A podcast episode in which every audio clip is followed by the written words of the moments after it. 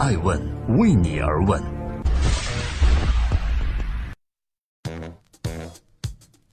Hello，各位好，二零一七年七月十六日周末好，我是爱成，欢迎收听和收看每周日上线的《爱问顶级人物》，面对面对话细分行业大咖，走进内心世界，探索创新和创富。今天我们要对话的这位嘉宾是熊小哥。在 IDG 资本成立之初，熊小哥听到了一句让他最沮丧的话，那就是在中国的风投听来听去就像拿着一堆大粪往墙上扔，看哪个能粘住。然而，面对在九几年 IDG 刚成立时一片荒芜之地的中国风投领域，熊小哥依旧闯了进来。他被称为是中国 VC 第一人。他创办的 IDG 资本作为第一支风险投资基金，在中国风投史上留下了浓墨重彩的一笔。正在播出《爱问每日人物之对话熊小哥》，辉煌过后是蛰伏还是被边缘化呢？今天我们共同剖解中国第一风投到底是如何养成的。二零一七年初，资本圈爆出了大新闻：IDG 中国资本收购了老东家 IDG 全球集团，一时哗然。有人称之为反哺，有人说是子吞母。对于收购 IDG 的原因，熊小哥对爱问人物坦诚地说。人都是要讲情怀的。IDG 全球的创始人麦戈文先生过世后，他们家族想把公司出售，集中精力做公益和慈善。这也促使我做了并购，想把麦先生的梦想在中国传承下去。一步传承的同时，IDG 资本有了更全球化的布局。由于近几年 IDG 资本鲜有大动作，风投圈不知从何时起有了 IDG 资本被边缘化的说法。而这次熊小哥的大手笔，无疑成为了对其最好的反驳。我以为成功的投资人向来以两面示人，一面疯狂如赌徒，一面理性似哲学家，而熊小哥更像是一个二者的结合体。二十多年前，熊小哥是一个热血青年。一九九三年，他放弃了美国记者工作，回国创办了 IDG 中国投资公司。这源于熊小哥和 IDG 创始人麦戈文的一次对赌。麦戈文先生下的赌注是两千万美金和中国市场。而熊小哥则压住了自己的青春。熊小哥的决定在当时看似有些冒失，因为那时的中国没有人知道“风险投资”这四个字是什么意思，甚至风投没有退出渠道。第一个吃螃蟹的人总要面对诸多质疑。有着一张娃娃脸的熊小哥在寻找项目时，总会遇到反问：“你给我出钱办公司，公司做好了你还要退出？你这是骗子还是傻子呀？”质疑多了，挫败感自然会有。但是熊小哥作为湖南人，骨子里的热血和坚韧，使他更愿意相信，过早涉足一个领域，就像一个人走夜路，周遭一片漆黑，但晨光终会出现。而这个漫漫长夜，一等就是七年。七年下来，熊小哥的 IDG 投资公司颗粒无收。不过好在麦戈文的宽容和支持，让他们能够活到第一轮互联网浪潮的来临。俗话说：“好风凭借力，送我上青云。”抓住机会，熊小哥投出了一批现象级互联网巨头。这其中，这些商业巨头包含1997年消耗完天使投资、靠借款度日的搜狐张朝阳，也包括改了六版商业计划书仍没有找到资金的腾讯马化腾，还有遭遇资金寒冬、险些关门大吉的百度李彦宏。就是这样，用熊小哥自己的话说。正是因为涉足早，即便是摸着石头过河，遇见巨头的几率也很高。三年之后的二零零零年，IDG 资本在中国市场的第一笔投资通过股权转让实现了退出，之后便一发不可收拾。三十多个互联网公司的上市，上百个亿级富豪产生，如此战绩至今仍让人望其项背。在很长一段时间里，IDG 资本和 VC 画上了等号。然而，事情总是变化的。二零零五年之后，风险投资行业热闹了许多，红杉资本、今日资本、高瓴资本等一大批基金成立，严严、沈南鹏等人纷纷登上了原本只有熊小哥一个人的舞台。资金多了，项目少了，投资成本变高了。相对于强势而且以速度著称的一些风投，IDG 资本显得温文儒雅。然而，熊小哥耐性十足。也许这得益于 IDG 最初七年颗粒无收的锻炼，在他的脸上很少看到负面情绪，但也正是这种理性，在一些人看来过于谨慎了。的确，在中国第二波以电商平台为主的互联网创业潮与熊小哥擦肩而过。错失阿里，中途放弃腾讯，过早退出乌镇，不能说没有遗憾。熊小哥的话是：错过就是错过，没有必要捶胸顿足，这是投资人必须有的心态。而接下来，熊小哥依旧是投资人里面唱歌最好的，该看项目看项目，该考察团队考察团队。风起云涌的资本市场的变化，紧接着2007年次级债危机爆发，很多以速度著称的 VC 朝不保夕，而 IDG 资本却早早囤够了粮食。一系列得意的项目又把众人的目光重新拉回到了熊小哥的身上。IDG 投资了只有十年，投入资金由一百万美金翻番至四千五百万美金的搜房网，还包括连续三十九个涨停板的妖股暴风科技，还有对 IDG 全球集团的收购。此时，从某个角度看，之前他不动声色的理性，更像是一场蛰伏。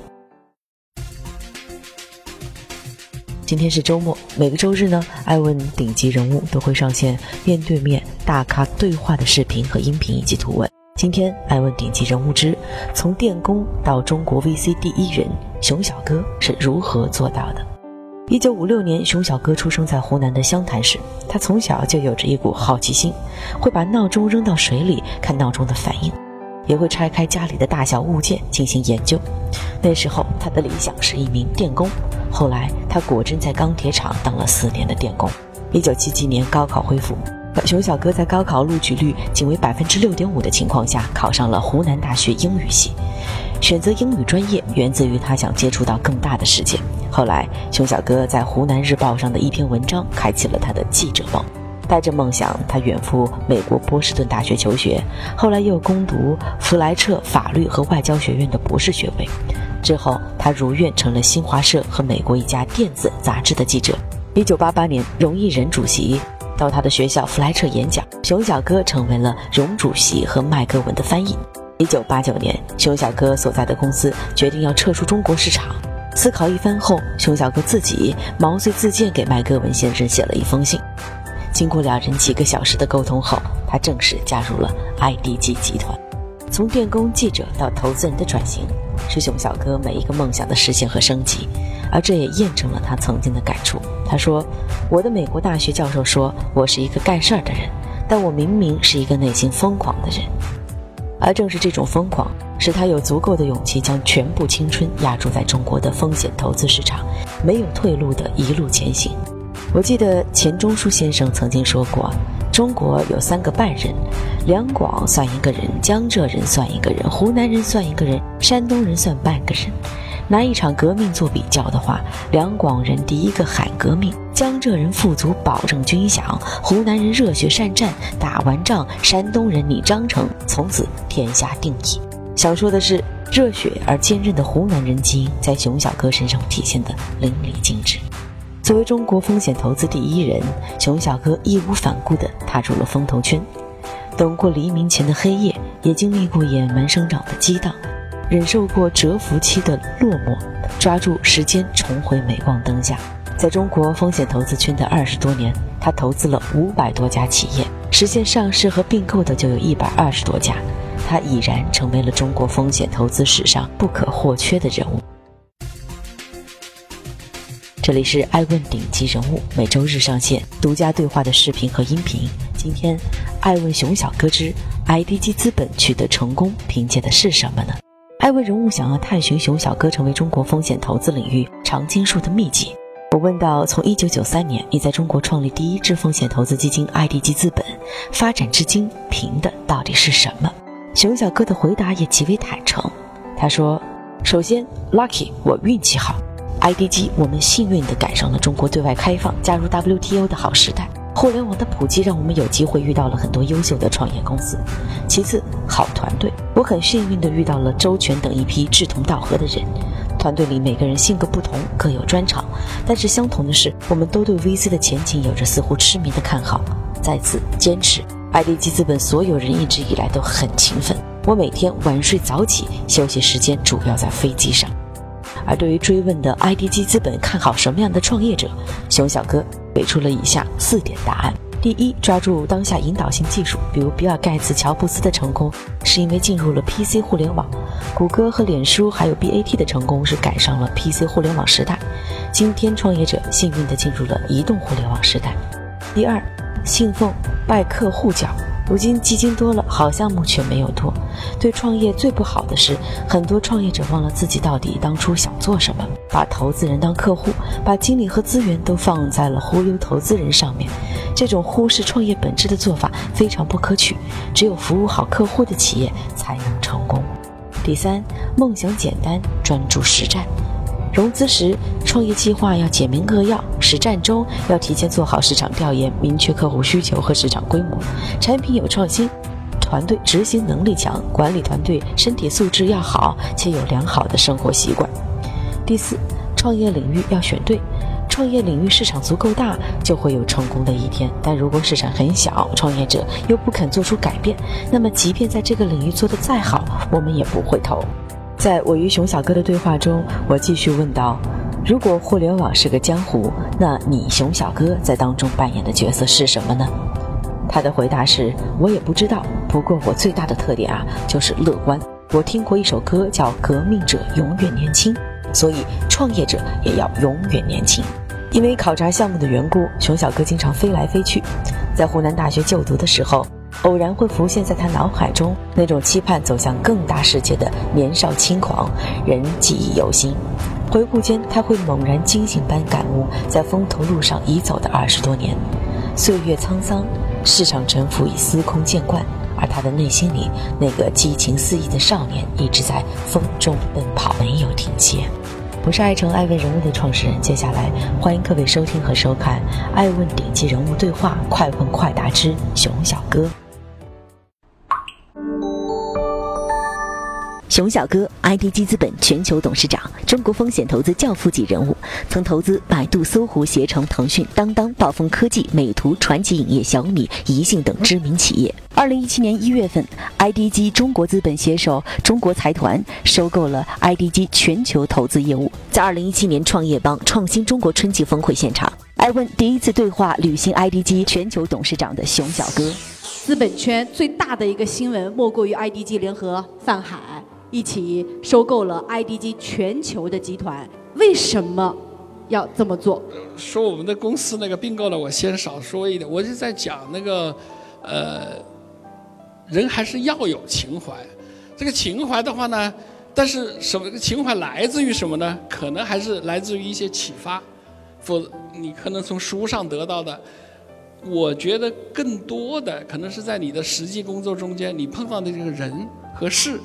触发了你慢慢慢慢培养的一些情怀和梦想。你为什么在中国做了一个风险投资，做了中国的第一个风险投资？你又不是学金融的，你又不是这个创业者出身。其实来讲也很简单，就是当年我在美国第一份工作就是当记者跑硅谷，那个时候呢看到了这个硅谷有很多的创业家就在这个风险投资的支持下呢，呃，成长起来了。那么这样的话，回到中国的话，发现中国没人做这个事情。那么我很碰巧的一点呢，就做了这么一个事情。因为我出国以前的时候，我学新闻嘛，那个时候我的情怀，我的梦想是当一个中国最有名的一个驻这个战地记者。但是后来发生了改变了，对。但是中国的这场这个战场也不比那个真实的战争要逊色呀，也很精彩。但是说到最后一点，还是两个字，我认为，lucky 就是幸运，就是我们正好赶上了这个时代，因为这个有那么一个很好的环境，另外呢又赶上了一个呢中国开放是吧？对外开放 WTO，再一点呢互联网的技术，那么任何一个时代的话，你想创业，你想做出一个得到风险投资的投资，你必须还是要投到当时一个引导性的一个技术来，你赌对了。嗯。你比方说，美国的像比尔盖茨也好，是那个乔布斯也好，他们当时就是进入了这个 PC 的这个时代，他们成功了。像这个 Google 的这个老大和 Facebook Mark，他们成功了，是赶上了 PC 互联网的这个时代。嗯。那么我觉得我们现在，当然我说 BAT 也是当时赶上了这个呃 PC 互联网的时代。但是今天的这个创业者，我觉得你们非常非常的幸运呢。赶上了这个移动互联网的时代。我老想强调这个移动互联网跟过去我们所了解的互联网的确确实实不太一样的。但每一个时代呢，熊小哥都率领着 IDG 团队精准地把握了这个机会。您刚才用一个词来形容，从1993年您创立中国第一支这个 IDG 风险基金到现在，凭的是运气。但是据我所知，IDG 绝对没有在中国那么有名。在美国呢，其实它的中文它的直译翻译应该是数字媒体集团。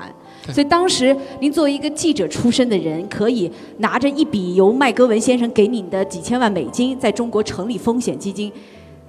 除了幸运之外，您觉得您凭的是什么？这个运气的话呢，当然赶上对市场有运气，还有一个运气的话呢，呃，你很有运气的找到一批人，跟你能够一起来呃志同道合的走那么多年，还有一个呢的坚持 focus。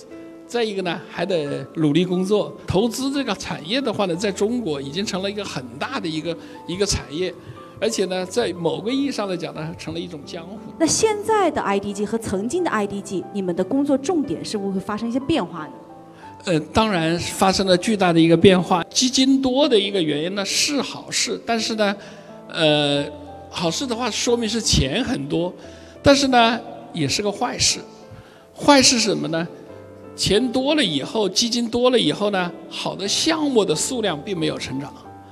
那么这样的话，钱多，好的项目少，这样的话呢，项目的这个价格给炒上去了。炒上去了以后呢，我觉得一个最大的不好，对于创业者的话呢，他就忘记了这个公司是干什么的。因为任何一个公司，任何一个服务，我觉得呢，你应该面对的是你的客户。帮助客户成功，你这个企业才能够成功。那么现在出现一个最大的不好呢，就是说，把大家把自己的本事呢去弄去忽悠投资人去了，把投资人做了你这个客户。爱问是我们看商业世界最真实的眼睛，记录时代人物，传播创新精神，探索创富法则。